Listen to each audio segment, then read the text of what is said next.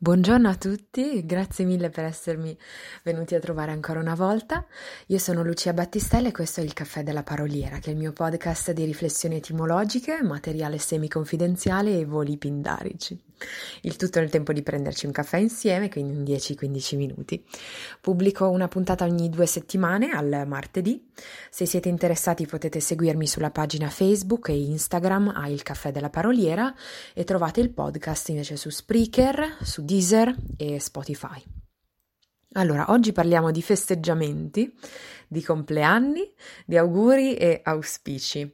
Quindi un tema allegro, ecco, che, che apre però uno spiraglio da, da, adito, e vi troverete d'accordo, anche a una certa vena di, di malinconia perché quando si parla di fatto di tempo presente, anche se è un tempo di festa, non, non, si può pensare anche al tempo che è andato, al tempo perduto, ammesso che sia perduto davvero, no? come diceva Proust, perché di fatto sì, anche Proust parlava di tempo perduto, però nel suo romanzo stesso parlava anche di come ne sentisse l'eco nel tempo presente, no?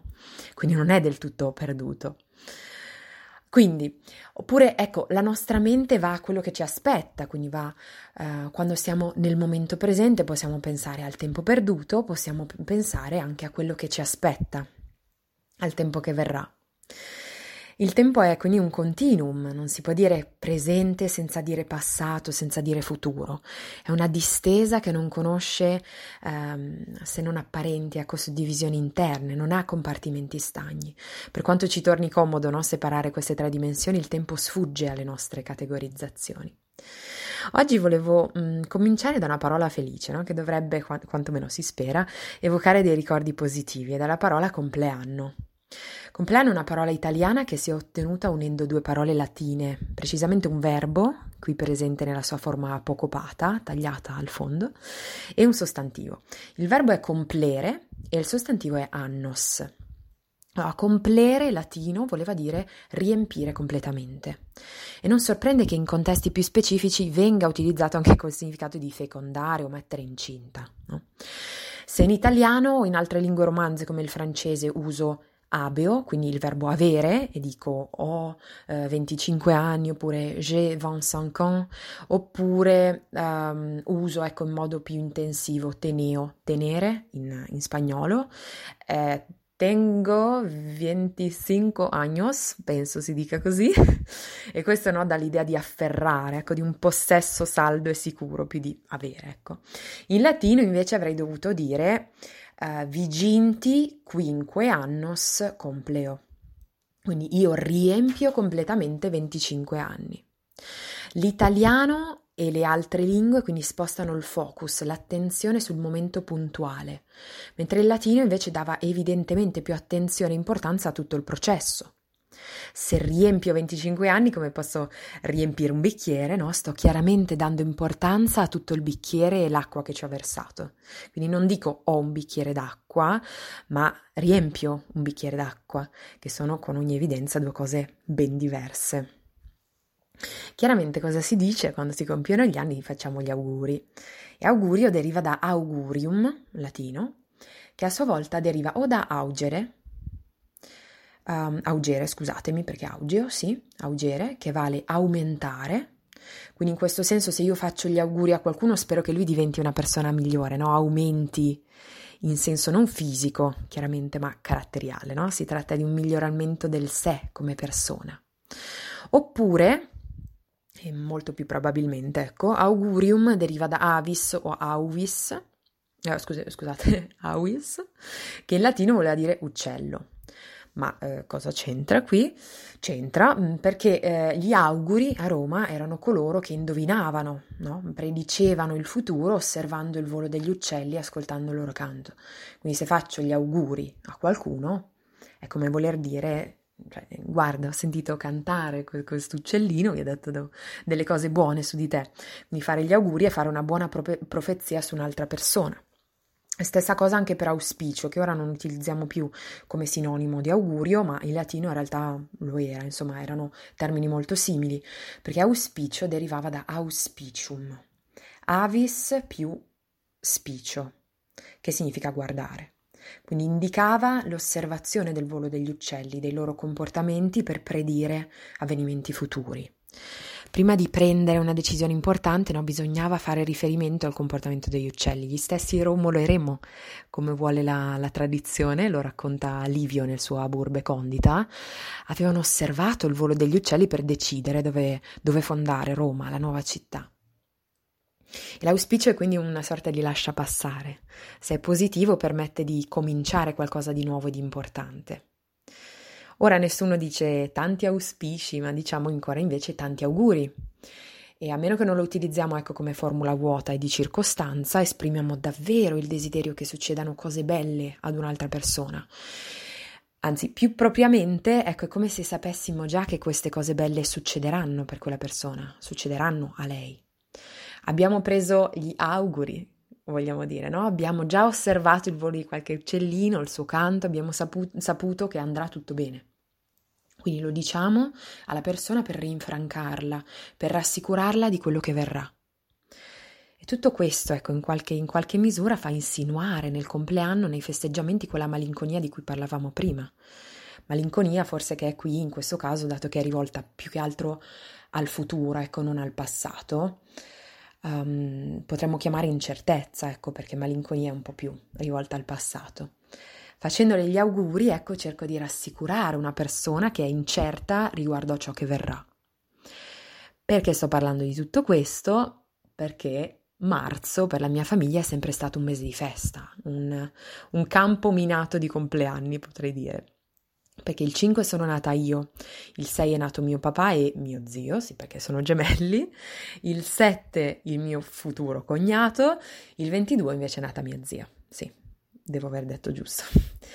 Chiaramente, ecco, quando festeggiamo in famiglia di solito facciamo un'unica festa, almeno per me e mio papà. E questo inevitabilmente tutti gli anni porta entrambi a confrontarci no? con i nostri anni, la nostra età, anche il rapporto e funzione dell'altro. Abbiamo un termine di paragone piuttosto diretto. Ecco, tra me e mio papà corrono quasi una, una quarantina d'anni, che non sono pochi. Ecco, e ogni anno il confronto con, col mio papà segue un po' lo stesso copione, cioè come è intuibile. Io mi impressiono un po' di quanti anni ho, comincio ad averne, e lui che mi risponde che rispetto a lui sono ancora in fasce. E non in senso brutto, eh, ma nel senso che ho tantissimo tempo, che ho tantissima vita davanti. E a suo modo papà vuole rassicurarmi quando mi dice questo. E quando mi dice che mi aspettano tantissime cose belle, vuole davvero farmi gli auguri, vuole davvero farmi gli auguri o comunque prendere gli auguri per me. Vuole predirmi cose belle, le desidera per me talmente tanto che è come se le manifestasse lui stesso per me. Quest'anno però devo dire che, che questa frase, anche se è indubbiamente vera, ha lasciato spazio a una mia obiezione, a un mio commento ulteriore. Io ho detto sì, è vero, cioè, ho tanta vita davanti, però inizio ad avere anche un po' di vita dietro, insomma, dietro di me, alle mie spalle. Ecco che il fatto di complere annos, di riempire questi anni, prende un po' un piglio malinconico. Di contro, ecco, se penso alla vita di mio papà e penso, penso alla sua perché appunto è un termine di paragone piuttosto diretto, a me vicino, potrei pensare anche a quella di mia zia, di mia mamma, eccetera. Mi potrei chiedere, no, come si sentono effettivamente loro di fronte a questa consapevolezza di avere anni davanti a sé, ma anche molti anni comunque dietro di sé, un numero eh, considerevolmente più importante del mio. Ehm, insomma, il bilancio della propria vita lo si può fare in ogni momento. Mi ricordo che a 12 anni avevo scritto questo mini romanzo autobiografico che mi fa ridere solo a pensarci, perché pensano quante cose posso, posso, averci, posso, posso avere raccontato, insomma, quante cose avevo da dire a 12 anni. Che consapevolezza si ha a 12 anni rispetto a 25 o rispetto a quella che può avere ad esempio mio papà con una quarantina di anni in più di me. Insomma, è chiaro che possiamo fermarci a pensare alla nostra vita e fare un bilancio in ogni momento, ma più lo facciamo in là con il tempo e più aumentano le cose da mettere no, sul piatto della bilancia. E mio papà e mia mamma potranno trovarlo assurdo, però, però io mi trovo spesso a invidiare la, la loro posizione. Trovo che sia mh, rassicurante, ecco, il fatto di avere la propria vita sui binari, incanalata, e di non provare, di non sentire incertezza, ecco. E più si va in là con l'età, più questa incertezza dovrebbe fisiologicamente scemare, no? andare diminuendo. Un'altra versione della, della, parola vecchio, che qui vabbè, oggi utilizziamo spesso in senso spregiativo, è veglio e qui ha particolare senso, ecco. Veglio ricorda vegliare, lo stare vigile. Quindi il vecchio, il veglio è colui che è stato sveglio tante notti, ha visto, quindi sa. Il giovane invece da juvenis latino non, non gode di questa conoscenza ferma, stabile, salda di quello che è stato, di quello che è e di quello che sarà. Il giovane è piuttosto qualcuno che giova, infatti deriva dal latino iuvare, con il quale condividono lo stesso campo etimologico. Quindi aiuta, giova, aiuta, è un sostegno. Ha una funzione piuttosto accessoria però, si può, si può dire. Per richiamare altre parole ancora, in paragone anche col susseguirsi dei mesi in un calendario, si può dire che chi è più in là con l'età, chi ha vegliato sul tempo, ha vissuto più stagioni, che sono le fermate dell'anno. E stagione deriva infatti da stationem e indica lo star fermi, un luogo di sosta.